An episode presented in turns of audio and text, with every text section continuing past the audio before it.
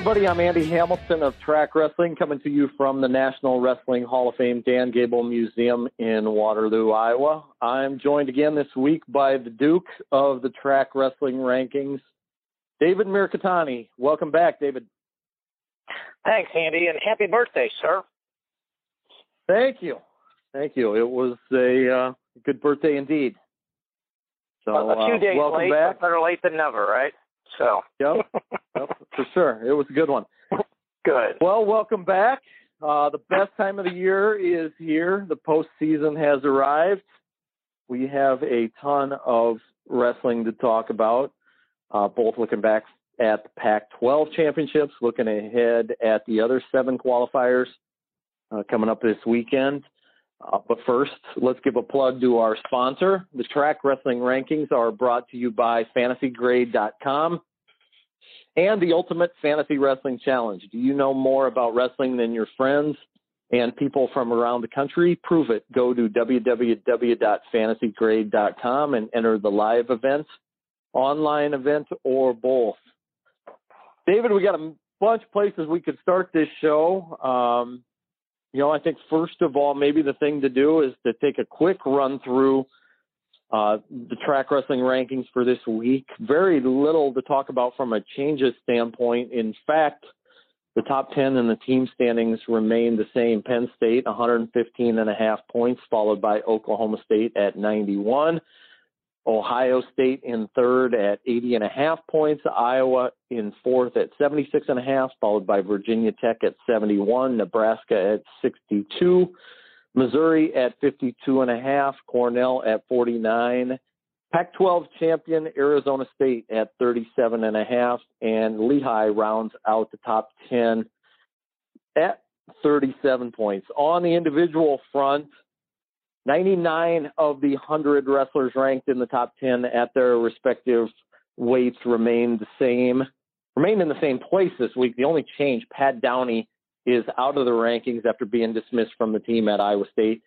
Mike uh, Macchiavello moves up from 11 to 10 at 184 pounds. A lot to talk about with Iowa State wrestling. David, where do you want to begin?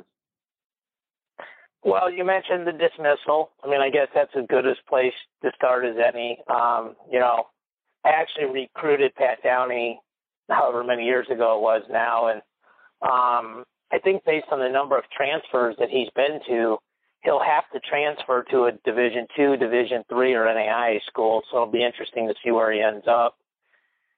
And then, you know, we talked about this off air, but uh, Iowa State kept Austin Gomez, and Jake Allar is going to Minnesota. And I, I, I mentioned that last week without naming it. I, I have a good friend at Iowa State that told me that um, Allar really kind of wanted to go to Minnesota all along. He just got a little scared about what was going on a year ago with with all the stuff with J. Rob and and the bad things that were going on there. And since that's been resolved, I, I think he's a Minnesota kid, and so it kind of made sense. I don't think they could have brought in, you know, Sergei Beloglazov, and they weren't going to save him from going back. So um, it was, Yeah, but you know, that kind of makes a- sense.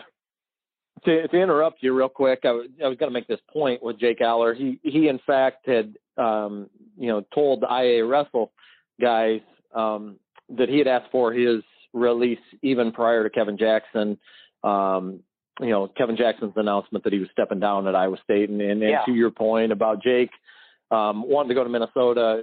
In fact, uh, you know he sort of alluded to that back in the fall when when I did the recruiting story on him committing to Iowa State. Uh, you know that that uh you know it was really it was a really tough decision for him that uh um you know he he really liked Minnesota but the uncertainty there you know was kind of tough for him to get past and then uh when he made up his mind uh, the second go round when he asked for his release you know the uncertainty was at Iowa State rather than at Minnesota where you know he knew Brandon Eggum was going to be the head coach Yeah, and he knew that the whole program wasn't going to be on suspension, Mhm. and you didn't know that in the fall. You didn't know what was going to happen. So yeah, yeah, for sure.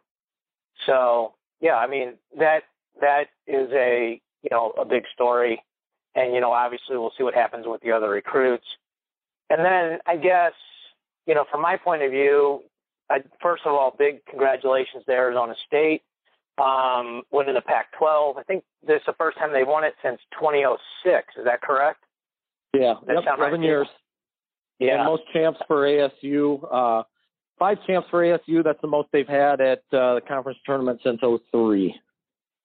Yeah, I'm actually going to have Lee Pritts on Match Chat this week, and he'll be the first two-time guest. But it, it makes all the sense in the world with how well they did to talk to him about that journey there. He was instrumental in recruiting a lot of those guys before uh, Zeke got there. So I, I talked to them a little bit. They're very excited, and they know the journey's not done, but it's a huge step for that program. So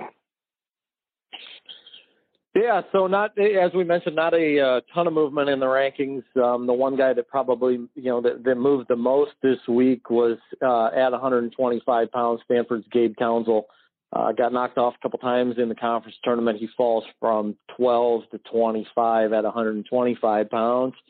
Also for Stanford, uh, uh, Joey McKenna dodged a bullet in the semifinals, got headlocked to his back in the closing seconds. Um, you know, in trying to to get a major decision, and, and all of a sudden gives up six, and and it's heading to OT, and he finds a way to win that match. But uh, uh, you know, one of the things that was interesting to me, you know, you mentioned ASU in the tournament they had um, seven finalists, five champs, and and yet Stanford was right there. Um, you know, basically one match away, four and a half points. Um, you know, Well, right the- right the- on Arizona State's heels. the reason why that was the case, though, was there, Stanford got an unbelievable draw. All their guys that they needed to get first round matches got them, and none of Arizona State's guys got them. And so they had all those 10 and bonus points, and that's what kept it close. But if you just went off placement points, and if you took away those first round matches, that wouldn't even be close. And when we wrestled in junior college, um, you know, you wrestle all year for a seed, and then they just blind draw these guys in.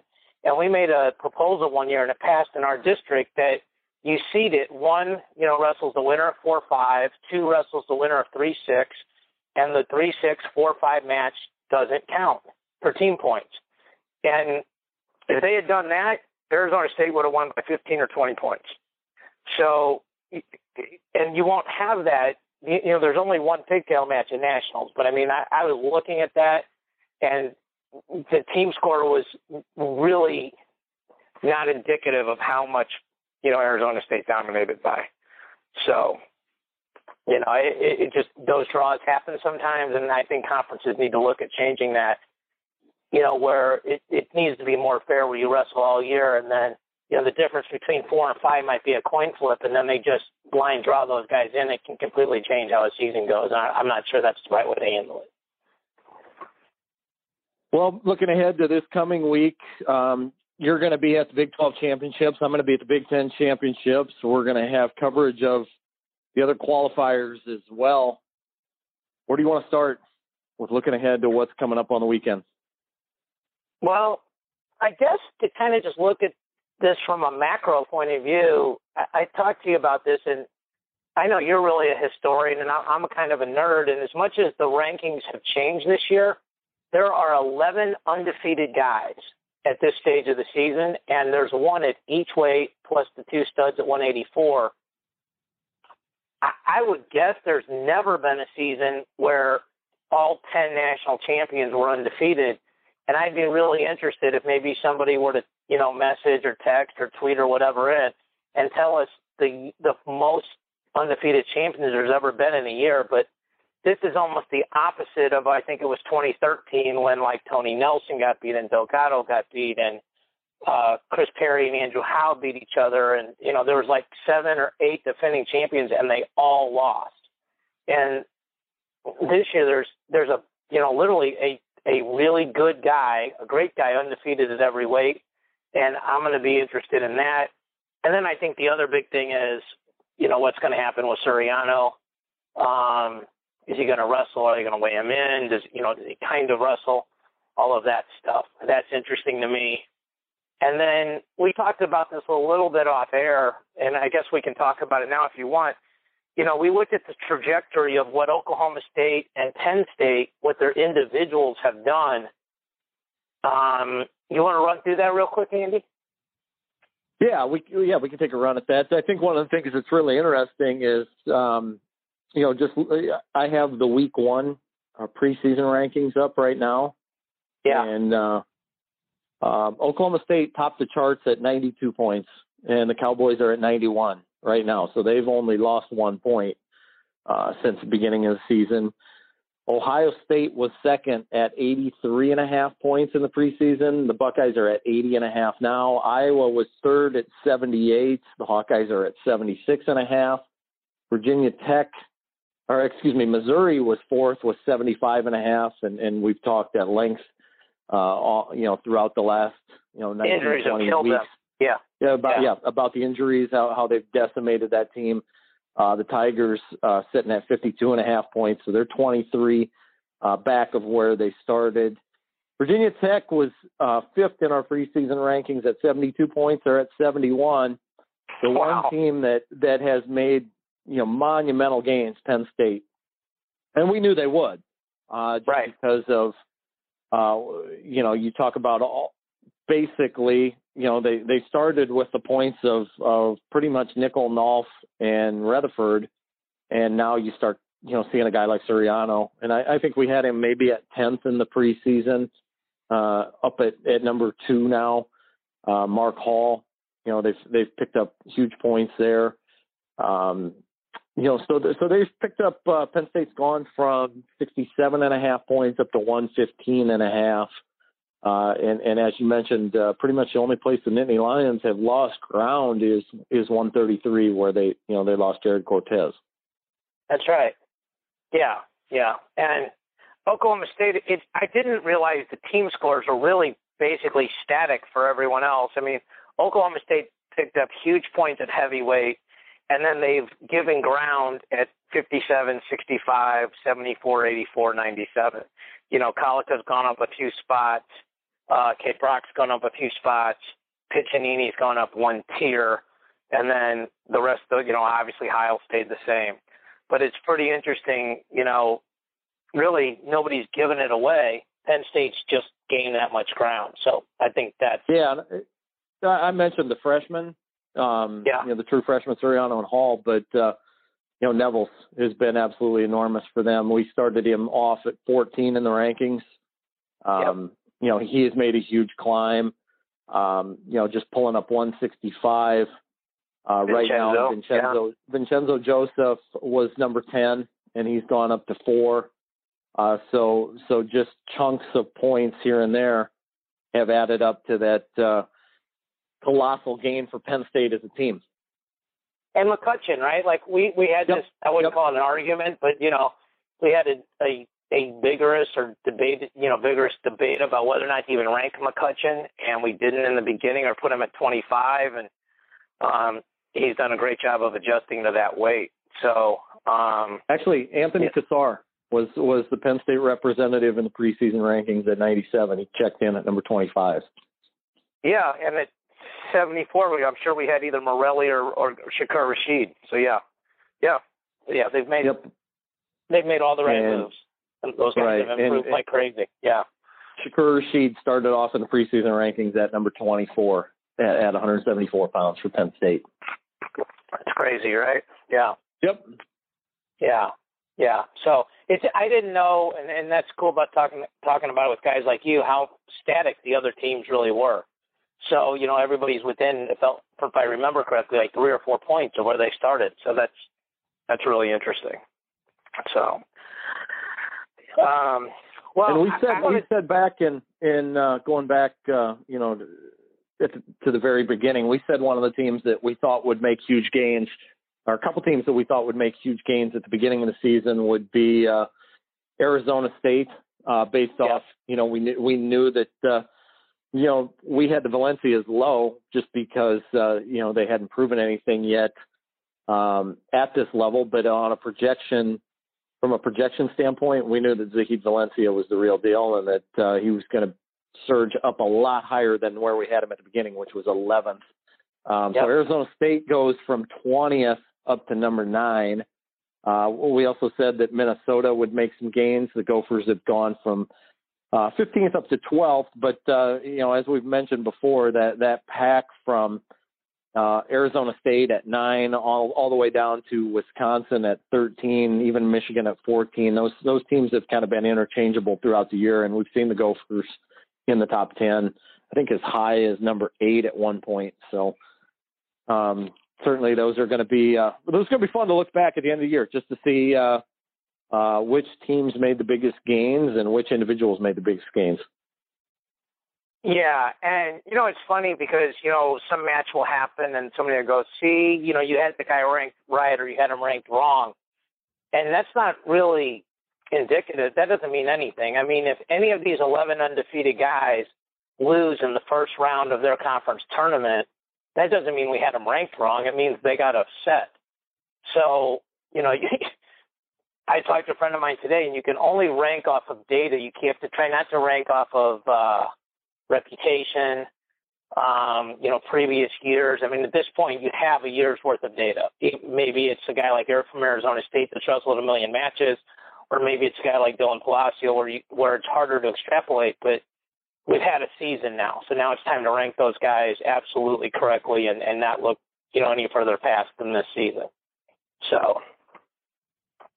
Well, where do you want to go with conference tournaments? You want to start? Uh, you want to start with the Big Ten? You want to start with the Big Twelve? You want to go elsewhere? Are there any other let's, big? Let's, well, let's start at the Big Twelve because you guys are going to give me my uh, journalistic debut this weekend, right? I'm going to learn how to run a camera and do some interviews and things like that.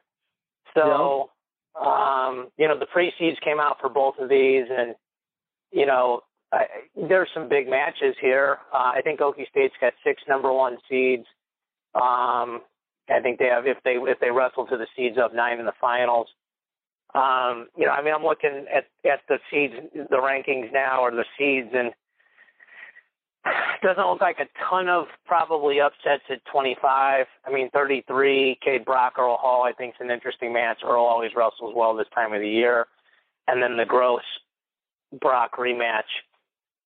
I was talking to a friend of mine this morning, and you tell me if you agree. Assuming Tomasello wins the Big Tens, it feels like the winner of the Big 12 and the runner up in the Big Ten will be the two and three seeds at Nationals. Um, does that seem right to you? Yeah. yeah. Yeah. I can't see any way that that isn't the case. You know, if, So- if that scenario plays out that you just described. Yeah.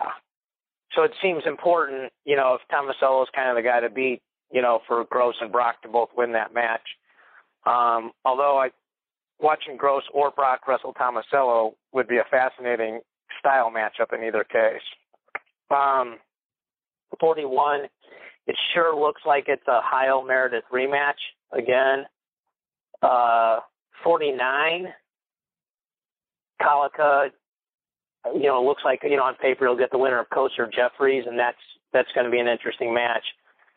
57 is interesting. You know, Joe hasn't wrestled a lot this year, so it looks like he'll get the winner of Colgan Mossing in the semis, and then, you know, assuming the seeds hold Ream versus Glass in the other semi, that those are some interesting matches. Uh, 65 is kind of a sneaky good weight at uh, at the Big 12s. You got Rogers, Cottrell, Ashworth, Zilberberg, Mejias, and Fogarty, six top 20 or top 25 guys, and then Kellen Torres is, is seated eighth, and he he's been ranked during the year. Uh, 74, when Koser beat Crutchmer in the dual meet, that that really changed things because now Crutchmer's on the same side as Weatherspoon, so you have two All Americans on one side of the bracket, and you know the non All Americans on the other side of the bracket. 84, it really looks like Nolan Boyd, you know, should should have his way if he wrestles well. 97, same thing again. Jacob Smith, Roder, Weigel, Weigel lost to Roder and um, and Smith, so that you know puts him on the bottom side of the bracket.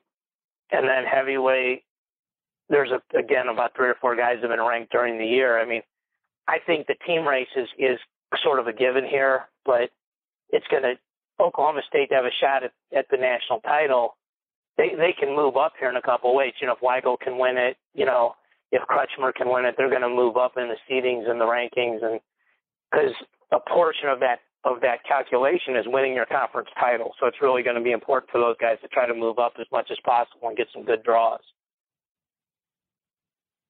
Yeah, you know, I'm with you there. Um, you know, looking around at, at some of these other conferences, um, you know, certainly ACC has some um, some very compelling weights, 141 pounds, um, with with Kevin Jack, George DiCamillo, uh, Joey Ward. Um, you know, 174 pounds. Uh, you've got um, uh, Zach Epperly, Ethan Ramos.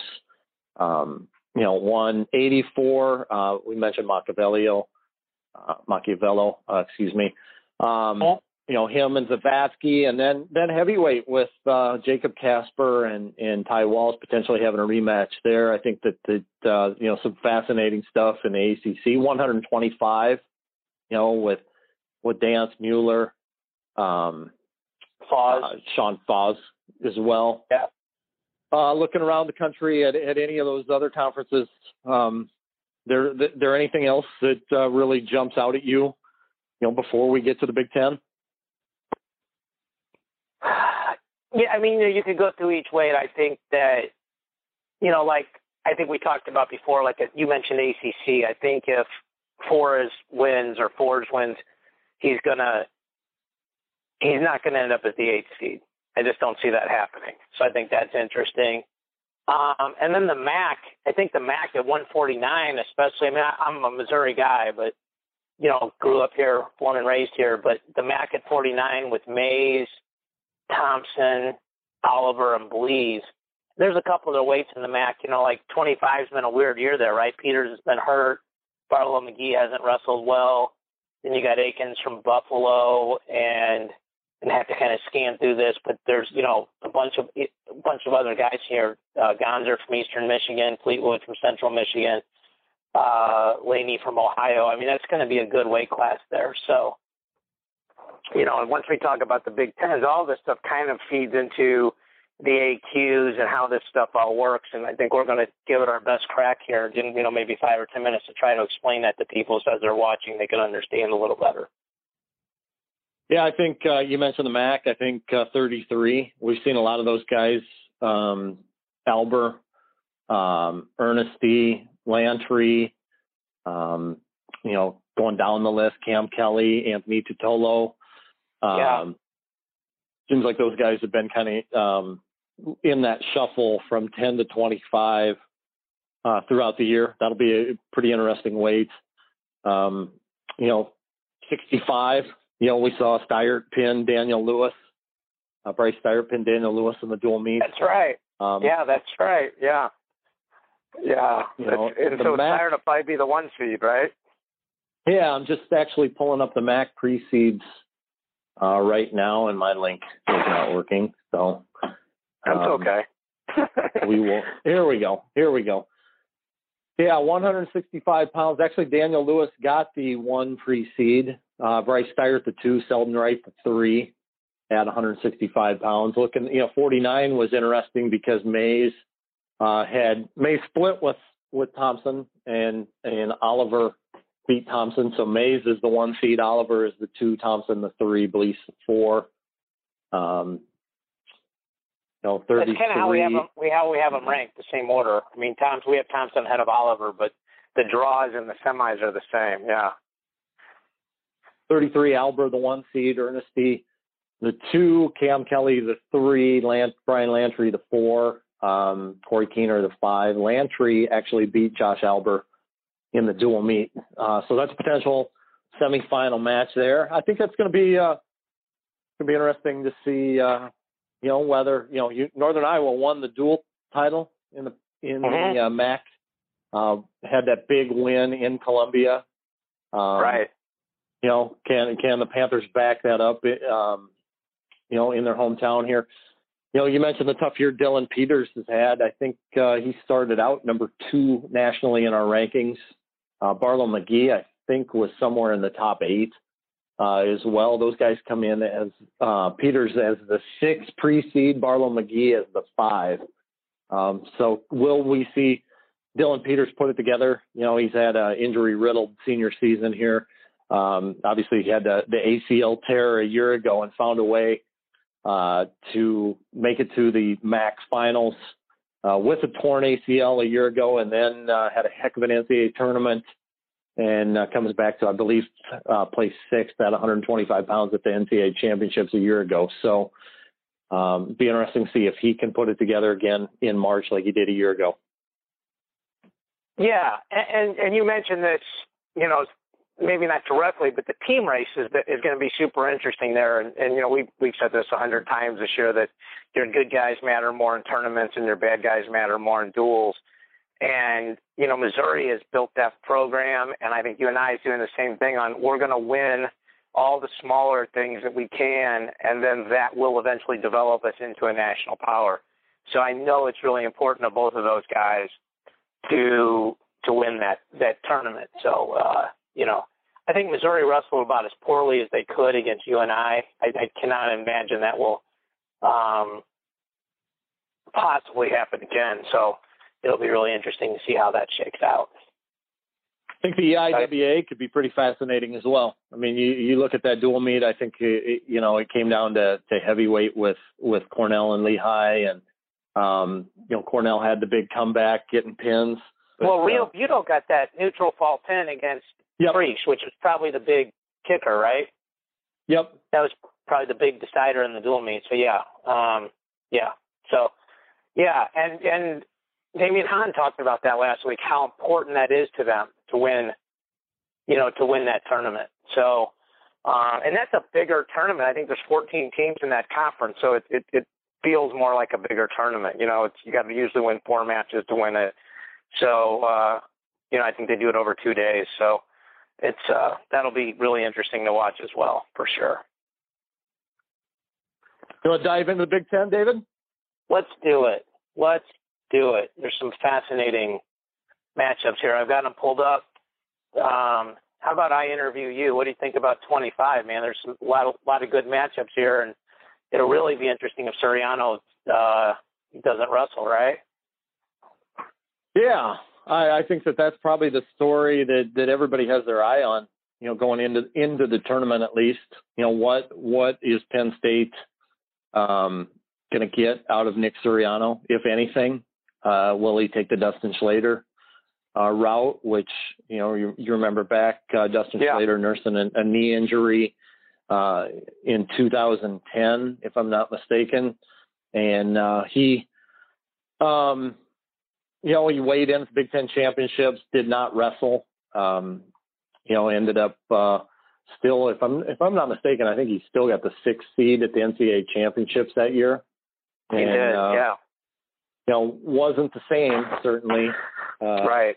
You know, you know, gave it gave it a heck of a you know, go, but uh, certainly was not the the Dustin Schlatter that we saw early in his career. Um, but uh, yeah, there's there's a lot of ways Penn State could go with this. I don't know that that it's imperative for them to get points out of Nick Suriano to win the tournament, um, but he certainly takes away, you know, not having him certainly takes away a, a lot of margin for error for the Nittany Lions. Yeah, the other interesting thing to me is in the quarter is Lizak UT and the and if Lizak wins at a rematch with Gilman. But, you know, I mean, Lizak's the only guy that had a substantial lead on Gilman all year. Maybe the only guy that had a lead on him all year. And so that's that that would be really interesting um, to watch. So we know Gilman won't pick down. So um, you know, I don't think Lizak will get that tired, but I also don't think he's going to be up eight to nothing again. so it'll be a fascinating match to watch. Yeah, I think one of the most fascinating matches or fascinating brackets of the tournament is 33. You know, we've yeah. seen those top five guys there that, uh, you know, outside of Tomasello, who has run the table to this point, you know, two, three, four, and five in those pre-seeds have, uh, you know, they've contributed to that tangled mess that we had in the rankings there, you know, in early January, early to mid-January. Um, how do you see that, uh, you know, with with the way that it is preceded, how do you see the matchups falling out there?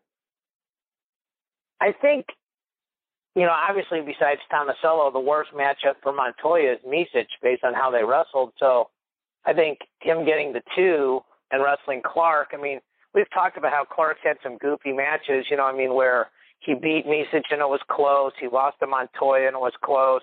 He lost to Brock and it was super, super close. Um, you know, Zane's kind of a forgotten guy here. Um, you know, he wrestles a style very similar to Tomasello's.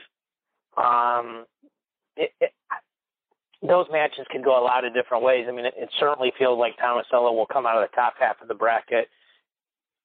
And I know Montoya won head to head, but Corey Clark is such a gamer, you know, that I, I think that match is a pick 'em. You know, if you're, you know, setting a spread, I don't feel like, you know, Montoya is a big favorite in that match or anything like that. So, and these guys, these guys all have such good coaches and they break down tape and they're working on tendencies. And most of these coaches don't really work on that stuff with these guys till the end of the year. They concentrate on their own guy. And then at the end of the year, we're like, okay, now we're going to add how do you, you know, David, how do you beat Andy Hamilton? You know, here's how you stop this move or stay away from that move and that kind of stuff. So that adds another layer of to it that's really interesting. Looking ahead to 141, which uh, if you start um, getting into the team points here, I think could be uh, pretty fascinating in terms of the race. You look at uh, the contenders, you know, Penn State, uh, Nebraska, Ohio State, Iowa, that top tier of teams. They've all got guys in here that uh, cheated in the two through six range with uh, Jimmy Gulibon at two. Um, you know, just taking a run through it. Anthony Ashnault, the number one seed from Rutgers. Jimmy Gulibon, number two from Penn State. Three, Tommy Thorn from Minnesota. Four, Colton McCrystal from Nebraska. Five, Luke Pletcher from Ohio State. Six, Topher Carton from Iowa. If the Hawkeyes are going to make a move in this thing, they've got to have Topher Carton standing higher than than sixth on the on the stand. Right. Yeah. I, I think that, that that's been one where we've seen a lot of movement in the rankings throughout the year, and, I think it's going to be pretty fascinating to see how how 41 shakes out. And you've got to make Ashnault, I would say, is is the prohibitive favorite, but uh, yes, um, yes, you know how everything shakes out from from two on down. Uh, two through nine, those guys all feel like they're one takedown apart, right? Like if if I told you Gasca beat Gulibon, Carton beat Thorn, Pletcher beat McCrystal and Profaci beat Martin, I don't think any of those would shock you. And those are the you know the lower seeded guys beating the favorites in all those matches. So I'm not saying any of those are going to happen, obviously, but they just those guys are all just really nip and tuck. And that's again where game planning and strategy and and knowing how to wrestle a certain guy can make a big difference. And somebody's going to get a top 12, top 10 seed out of this you know, by by making second or third in the Big Ten. So it's important where you get drawn into the bracket for sure.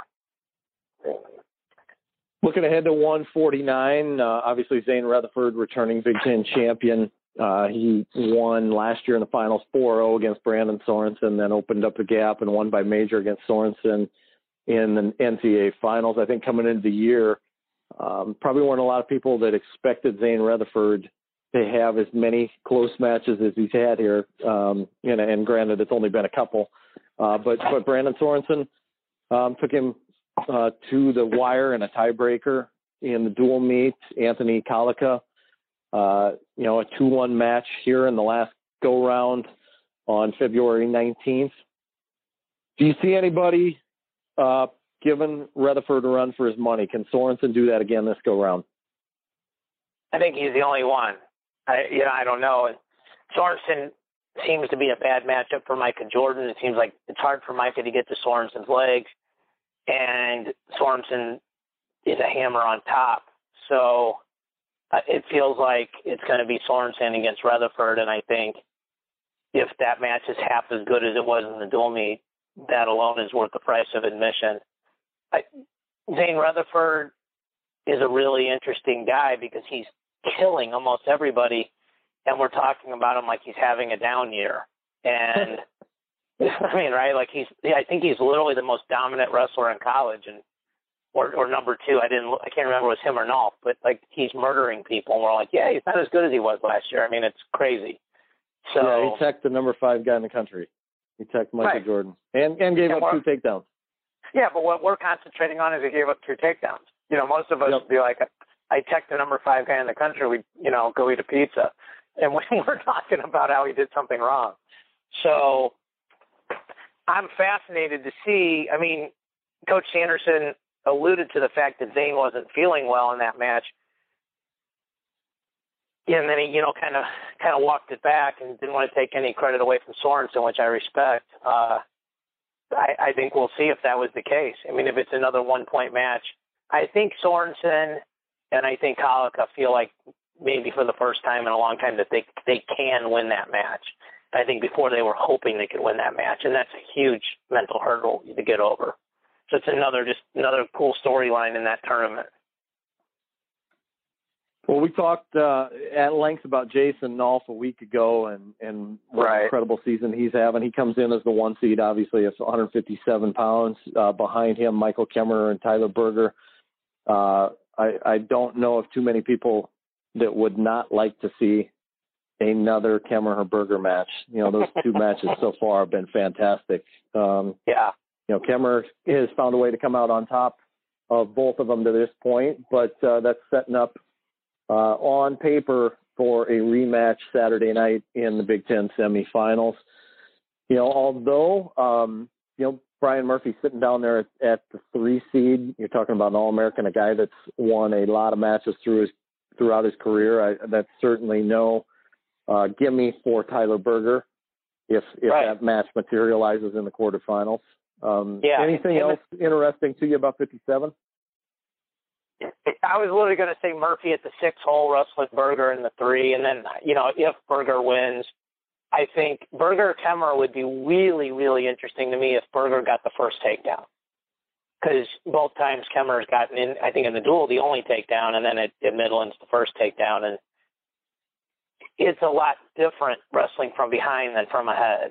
And you know Kemerer keeps coming. The only guy that seems like he's slowed him down at all is Nolf. So it'd be really it would, I think the match would be super fascinating if Berger got, you know, the first takedown and, and then Kemerer came at Berger. So yeah, that's it. That's kind of what I I'm I'm ag- really in agreement with you. I was talking to my father the other day. We were going to wrestling practice about 165, and I said we don't talk about Isaiah Martinez all year. We talk about how great Nolf is, and he is unbelievably good. Isaiah Martinez is just kind of doing his thing, and he, you know he beat Nolf two out of three, and this weight's really good too. But I, if it's possible, of all the guys, how good they are this year, the undefeated guys, Isaiah Martinez is the only guy that can win four national titles. So I almost feel like if it's possible, he's underrated. You know, and this is another weight where there's you know six, seven guys in the top 25. They've been in the top 25 at one point or another this year, so it's another really you know balanced weight and really top heavy with the top four guys. Yeah, Imar has certainly had a sneaky good season. I mean, it's you know to me kind of a reflection of what what you've talked about throughout the show. You know, 11 undefeated guys, and and he's one of them. He's not you know one of three or maybe four or five like there have been at the past. You know, when you start getting 11 guys and and you know we've had so many storylines this year. We've we've had Gilman doing his thing at, at 125, and we've had Tomasello um, you know, remaining un, unbeaten in that move up to to 133. Dean Heil has has dodged some bullets, but found a way to get his his hand raised every time. Uh, you mentioned Retherford and and what an incredible season he's having, and and yet we're talking about him like like he's in a slump. Uh, Nolf has been absolutely uh, a, a wrecking machine at 157 right, yeah. and and you know Zahid Valencia at, at 174 and and you know Dean and Nickal and and what they have done has been spectacular at 184 and and J'den you know we haven't talked a whole lot about J'den Cox this year and yeah. uh and you get on down the list and and you know we got an Olympic bronze medalist and an Olympic gold medalist and you know there's just been so many guys that have had spectacular seasons that uh they they've kind of some of them have, some of them have kind of uh, drowned out uh, the accomplishments of of guys that are having uh, phenomenal phenomenal years. When you have 11 undefeated guys, it's just impossible to really give all 11 guys the credit they deserve. So that's just going to happen. But it's it's really a special time for wrestling to have that many undefeated guys, and a bunch of them don't graduate you know, so that's really interesting too. So, you know, I think, you know, Gilman graduates and Gabe uh, Dean. Gabe Dean. Gabe Dean graduates and Cox. J'den Cox. Yeah, yeah. So eight out of the eleven who are undefeated will be back at least one more year. That's amazing. So kids are getting better and better earlier and earlier. It's, it's really a testament to how hard they work and how good a lot of the youth coaches are around the country for sure. 174, Bo Jordan, the the number one pre seed. Well, we, we skipped over 165. You touched on Imar, but uh, Imar is the one pre seed. Logan Massa is the two. Isaac Jordan is the three. Vincenzo Joseph as the four.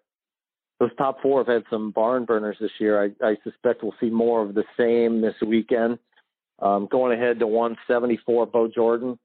Uh, the one pre-seed, Mark Hall, the two, Zach Brunson, the three, Myles Amine, the four, Alex Meyer, the five, Jordan Pagano, guy that uh, posted a win here a couple weeks ago against Ryan Preisch of Lehigh. He comes in as the sixth seed.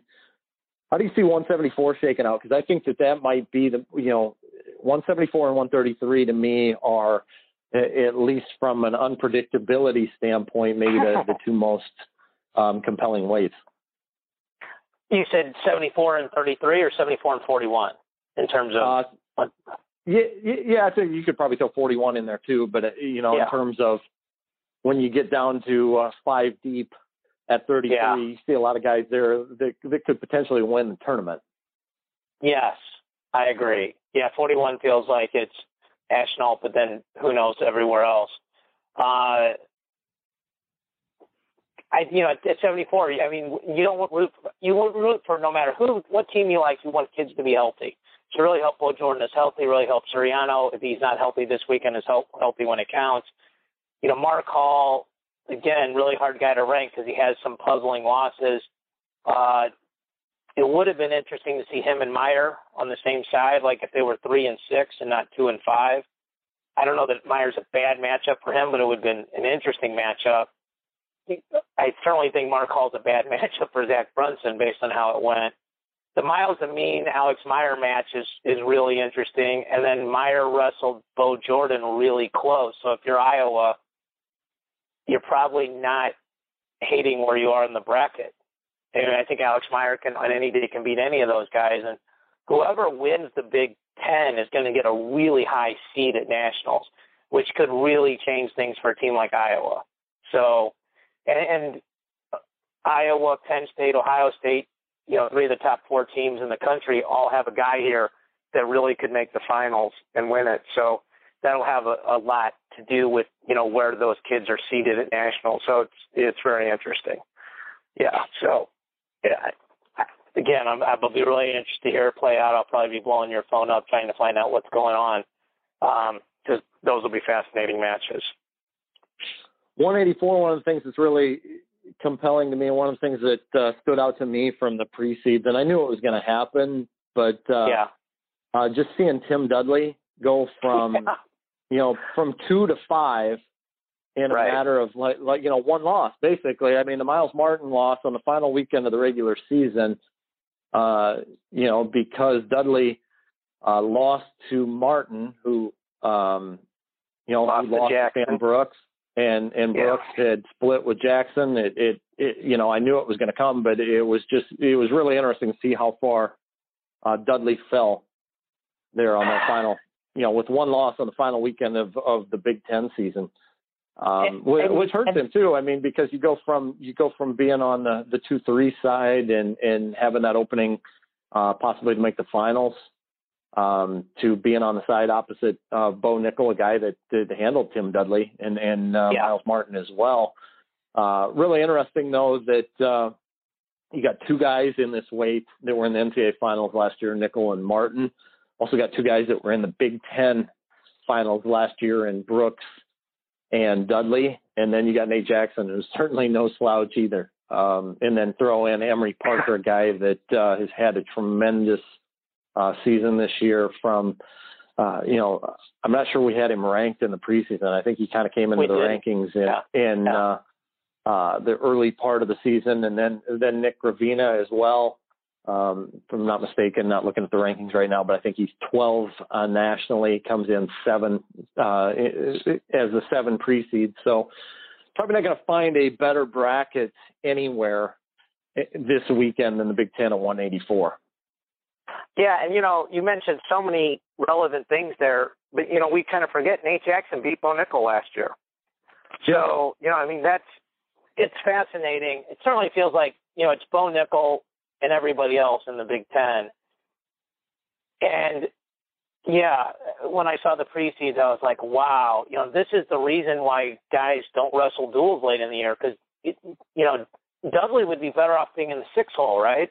I mean, he'd be way better off being in the six hole than the five hole because he'd wrestle Nate Jackson and Brooks. Instead, he's got to wrestle Martin and Nickal. That's terrible. So it's and it's going to change the seeds at nationals. I mean, I guess the only thing about the seeds at nationals are no matter what, you're going to catch Nickal or Gabe Dean, you know, before the finals. But you really want to be seeded third, fourth, fifth, or sixth, so you can at least try to make the semis before you have to wrestle one of those guys. So Brooks Jackson is a really interesting match. Match Dudley Martin is a really interesting match. You know, the winner of that versus Nickal. Myles Martin feels like he might have another run in him. That he's you know adjusted to the weight and he's wrestling really well at the end of the year. So that'll be really interesting to see. I mean, you pointed this out. The match he lost to Nickal, he got scored on at the end of each period. So and, and, and Nickal got those takedowns. It's not like you're getting, you know, good calls or anything, but it, the match is a lot closer if, if he doesn't give those up or, or at least gets escapes. So maybe Myles Martin is a guy to, you know, keep an eye on that, you know, somebody were to pull an upset along the way, it might be him. So, or at least maybe keep it closer than people think. 197, Brett Pfarr, the number one seed. Uh, Kollin Moore, the number two, we saw in the dual meet here uh, in late or mid February, early February, I should say. I think of the 12th um, final Big Ten dual of the season for both of those teams. Kollin Moore cut the gap. It was a major decision out in Vegas. It was a couple point match. Um, we've we've had our eye on Kollin Moore throughout the regular season, right. and and just been really, you know, I think I speak for you too. I've been super impressed with with the progress he has made. He's been a lot of fun to watch. Guy that fires off a lot of attacks. And uh, I love how that kid wrestles. He's awesome. He's absolutely awesome yep. to watch wrestle. Yeah. Yep. And Aaron Studebaker, the Midlands champ, checking in at number three. Matt McCutcheon, we mentioned him as, as a guy that has been instrumental in Penn State's rise to, to really uh, shore up nine weights, to be really strong at nine weights. Uh, he mm-hmm. is the four pre-seed, Ricky Robertson of Wisconsin, the five, Jacob Berkowitz of Northwestern, you know, we mentioned him several weeks back, a guy that uh, I don't have his exact record, and I can look it up here quick, but uh, a, a guy that uh, you know coming into this year had a losing record for his career, and wow. and what he he has done this season has been uh, you know nothing short of spectacular. Uh, the turnaround yeah. that he has made. Yeah, he came into the. He still has a losing record for his career. He's 44 and 48 on his career, but that's going 22 and seven this season to get to that point. He was four, he was four and 14, four and 14 last year, one and nine in dual meets, one and eight against Big Ten opposition. And you know, I think one of the things that's really interesting, he scored six dual dual points for Northwestern a year ago and gave yeah. up 32. So he went seven and twenty as a freshman, twelve and seventeen as a sophomore, um, seventeen and eight the following year, um, four, I think four we know, 14 last year. I think we know who Northwestern's He's, most improved wrestler is. I don't think we have to go yeah, to the bank. Sure. Yeah, yeah, for, for sure. Right. Twenty-two and seven. Um, 12, 12 and three in duals, six and three against Big Ten opponents this year. So a huge, huge turnaround for Jacob Berkowitz. He comes in as the six pre-seed. Cash Wilcke of Iowa the seven. Um, do you think anybody's got a run in them? Can can somebody here take out Pfarr? And and if so, is it is it Kollin Moore or is there somebody else that, that could do it? I think Kollin Moore. I yeah, I mean, I think Kollin Moore is going to win two national titles at least before he's done. I just, you know, I think he's in the right environment. When you listen to interviews about that guy, and I don't know that he's going to be Pfarr. I mean, I, I have no reason to say that. I if I'm Pfarr though, I don't like having to keep wrestling Kollin Moore because they might wrestle again in two weeks in the NCAA semis, depending on how the seeds go. So, you know, if you're the better guy, you don't want to keep wrestling a guy who's really good. It just gives that guy a chance to close the gap. So, um, Kollin Moore to me is like a poor man's Kyle Snyder, and you know, I said that to Jay Jaggers, and he said, "Don't put that on him." So I, you know, I guess I shouldn't, but the kid just fires off attacks, and I guess he's a super gym rat, and just loves to wrestle, and and you know, loves getting his tail kicked by Snyder and Tervel and all those guys, and you can see the leaps and bounds he's making. It's it's really impressive. Speaking of Snyder, does anybody have anything for him here? You think you think we haven't seen the Medbury Snyder matchup? Um, I'm fascinated but, uh, to see it. And you know the you know the storylines, right? Medbury's you know Tervel's training partner, so they're you know Tervel is Snyder's coach and mentor, so those guys are all probably really good friends, and they probably they probably sparred over you know in in Rio, you know, train together. So I, Snyder to me is just at a an incredibly different level from all these guys. As much as we talk about all these guys and how good they all are, there's nobody else on this in college besides J'den Cox who could have made the Olympic team, and Snyder went and won the gold medal. You know, and, and a couple of years ago, had to beat Jake Varner just to make the team. I mean, that's and had to do that to make the team again. It's just, I, I think if it's possible, Kyle Snyder's underrated. I, I that yeah. is just different level, just different level. You know. You know, one thing one thing that's interesting, um, you know, Colin Jensen rode him out for a period in that dual meet, but you know, I don't know. Snyder probably scored a dozen takedowns, yeah. whatever it was, seven or eight takedowns. Um, you know, in, in the other two periods, and it wasn't a close match, but it was interesting to see, you know, a guy who's really tough on top like Colin Jensen and um, give him a little bit of trouble in that position. Uh, that to me, Jensen and, and Kroells, Michael Kroells sitting there at the at the four and five could be one of the one of the uh, quarterfinal matches worth um, you know keeping an eye on, circling and and uh, uh, keeping an eye on that when that comes around. Nevills and, and Brooks Black at the three and the six. We've seen Nevills make a huge jump this year. Uh, that that we mentioned the guys that that have um, been instrumental in Penn State making that, that huge leap um, from 67 and a half ranking and advancement points up to 115 uh, points. Uh, he's he's been a you know at or near the top of that list in, in terms of, of guys that have made the surge. David, you've mentioned the at large, um, the wild card situation, how the qualifier allotment is figured out. That you wanted to talk about that. I'm going to let you go and you know, just give you the forum to explain, um, break that down, and, and clarify everything from that standpoint for our listeners. Yeah. So a couple things. Um, I got some of this information from Black Shoe Diaries on how the RPI works, and uh, Seton Hall Pirate. I got some of the information from him, so I definitely want to cite you know these sources and not act like you know, I came up with all this stuff on my own because I didn't. But basically, it's a combination of three things. It's your winning percentage, the coaches poll, and the RPI. The coaches poll is the easiest one to understand that you need to be in the top 33. And straight from the NCAA handbook, it says five Division One matches by the first coach's ranking, five Division One matches by the second coach's ranking, five Division One matches by the, the third coach's ranking and have to have at least one in the last 30 days. And forfeits and medical forfeits count. So, you know, basically, if you've wrestled, you know, enough matches, you're going to get in, and, and only D1 matches count. So, you know, against D2s, JUCOs, that kind of stuff, et cetera. Um, to, we'll talk about what the RPI means, but you have to have 17 Division One matches to have a calculated RPI and forfeits and medical forfeits and defaults are excluded, not included.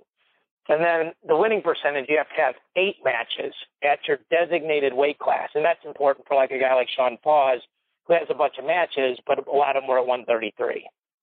So the coaches poll, you need to be in the top 33. You need to be in the top, you need to be in two of the three categories to get what's called a silver allocation, all is a gold allocation. And then the NCAA takes how many of those guys and and gives gives a chart of that. So, for example, um, at 125, 28 guys have qualified that.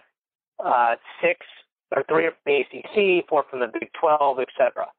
The whole idea behind this was to avoid really good guys having a terrible national qualifying tournament and not going based on one weekend.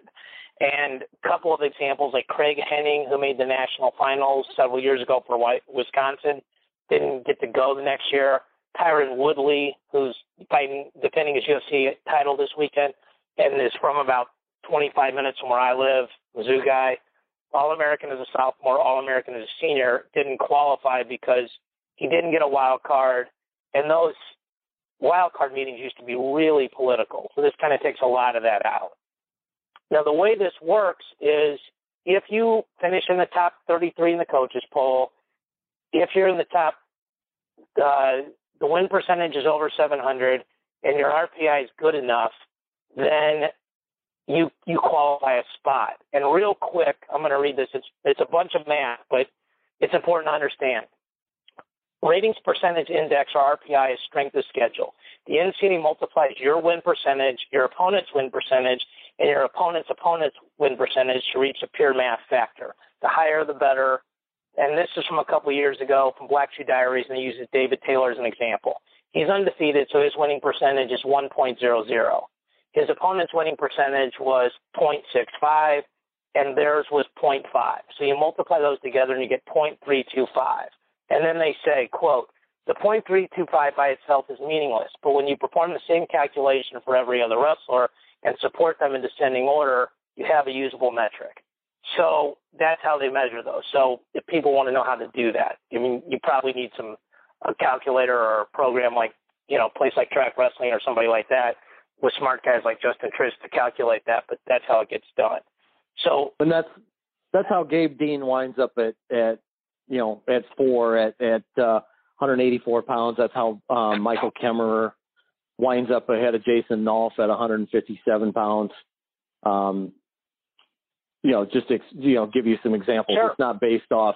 It, it's not based off just this, you know, your strength as an individual. I mean, that's why you know Sam Brooks is is wrestled all those tough guys that we mentioned in the Big Ten at 184 pounds. That's how he winds up ahead of Gabe Dean. Those are great points. And and again, it's good that it's a criteria, and it's also good that it's not the criteria. So, but it is a factor in this. So the way this works, if you just if we pick, say, let's pick 125 because there's two examples that make sense here. Uh, Gabe Townsell was the only guy to qualify the weight at the Pac-12, and he lost. Now I talked to a Division One coach today who actually helped me, and he said that if everything else is equal, another criteria is in the qualifying event placement, you must be one below the automatic qualifier and have one win against a wrestler receiving an automatic qualifier via the earned position. So, again, we talked about at 125 that there's 28 guys, and Gabe Townsell is looking for one of the five spots. So Gabe Townsell is rooting for in the ACC Joey Dance, Jack Mueller, and Sean Fausz to finish in the top three in some order. Because if they don't, one of those guys is probably going to get an at-large or a wild card bid.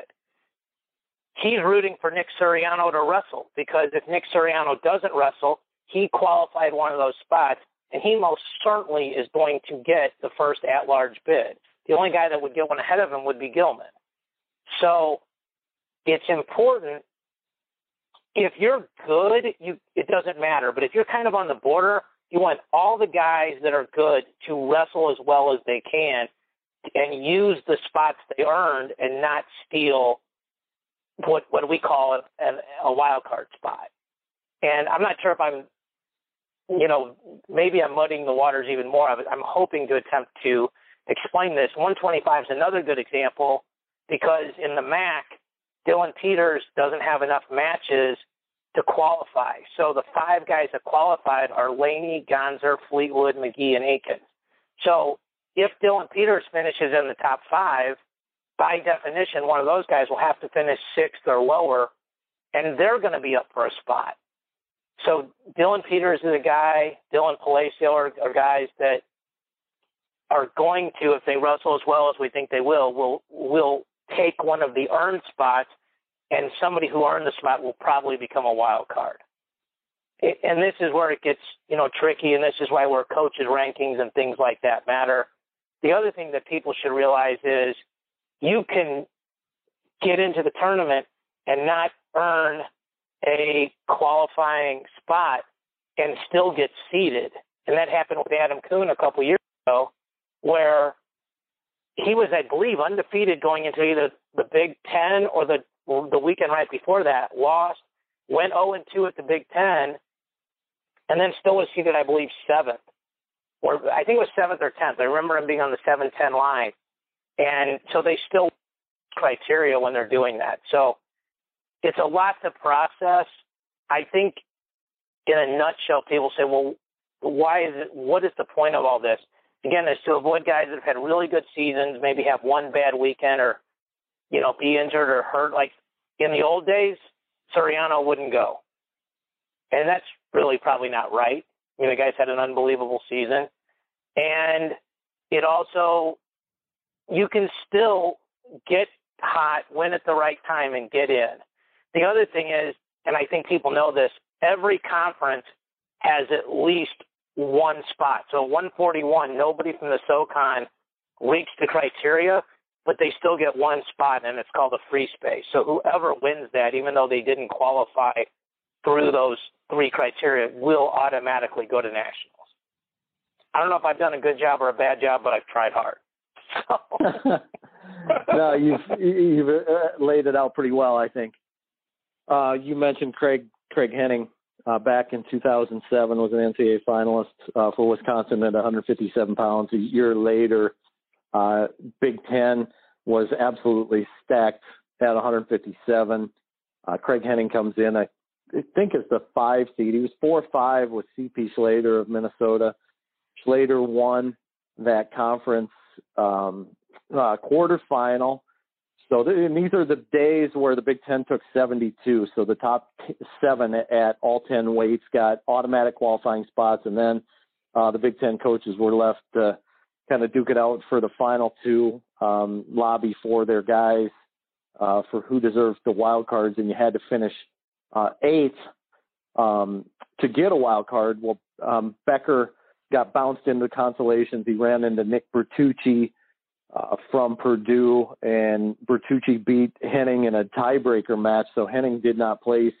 Guy went from uh, being in the NCAA finals one year to not even being in the tournament the next, and, and really didn't um, fall off in terms of performance. Just had that uh, uh, you know tough draw at the Big Tens, and and you know to me, I, and I've heard people say it before that that the kind of uh, uh, the restructuring of uh, the qualifying system was was kind of the Craig Henning rule. Um, I, I wouldn't argue. I think that's probably right. And I, well, some of the reason people love wrestling is it's ultimately decided by guys in the mat. You know, and like it's not like football where they, you know, vote on two and they play, or now they vote on four and they play. So, you know, no matter how bad you are, if you win your conference tournament, you're going to nationals. And if you win five matches, six, if you get a pigtail, you're the national champion.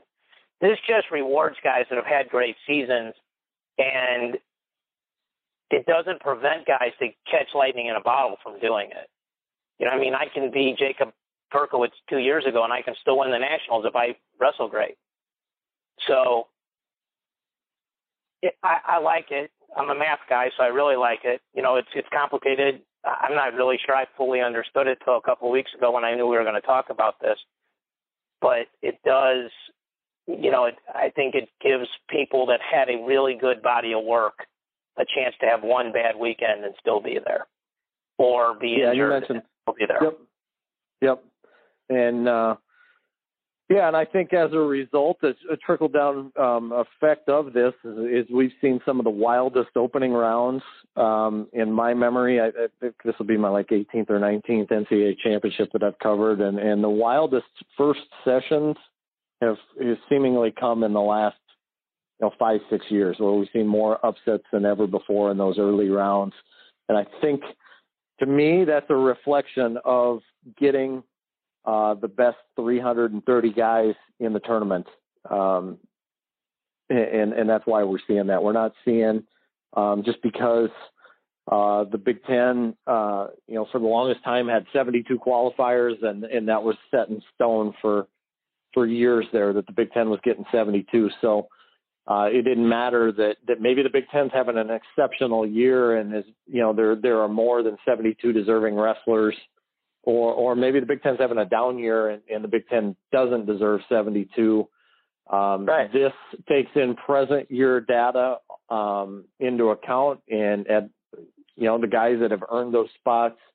Uh, you know we're we're winding up with the best 330 in my opinion now more than than ever before.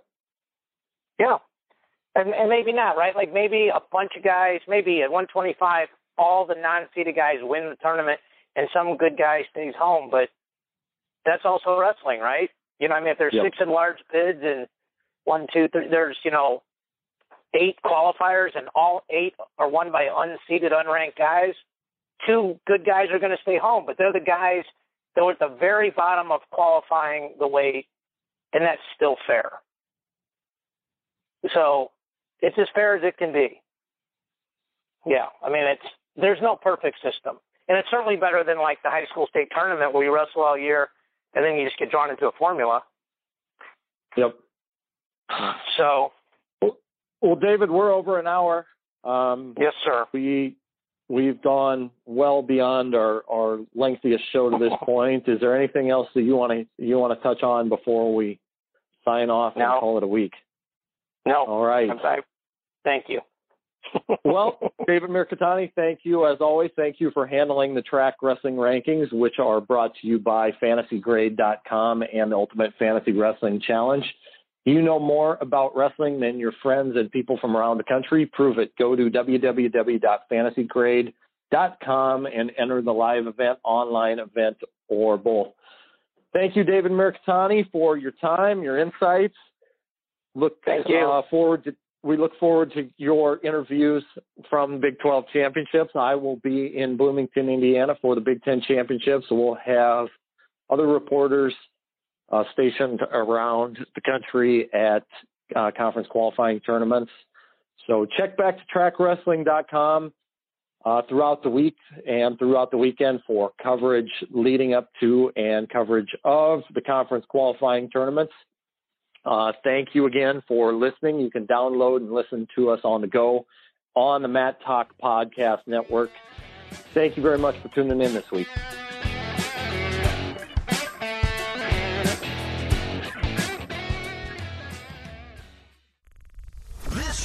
Is part of the Mat Talk Podcast Network. For more wrestling podcasts, head over to MatTalkOnline.com.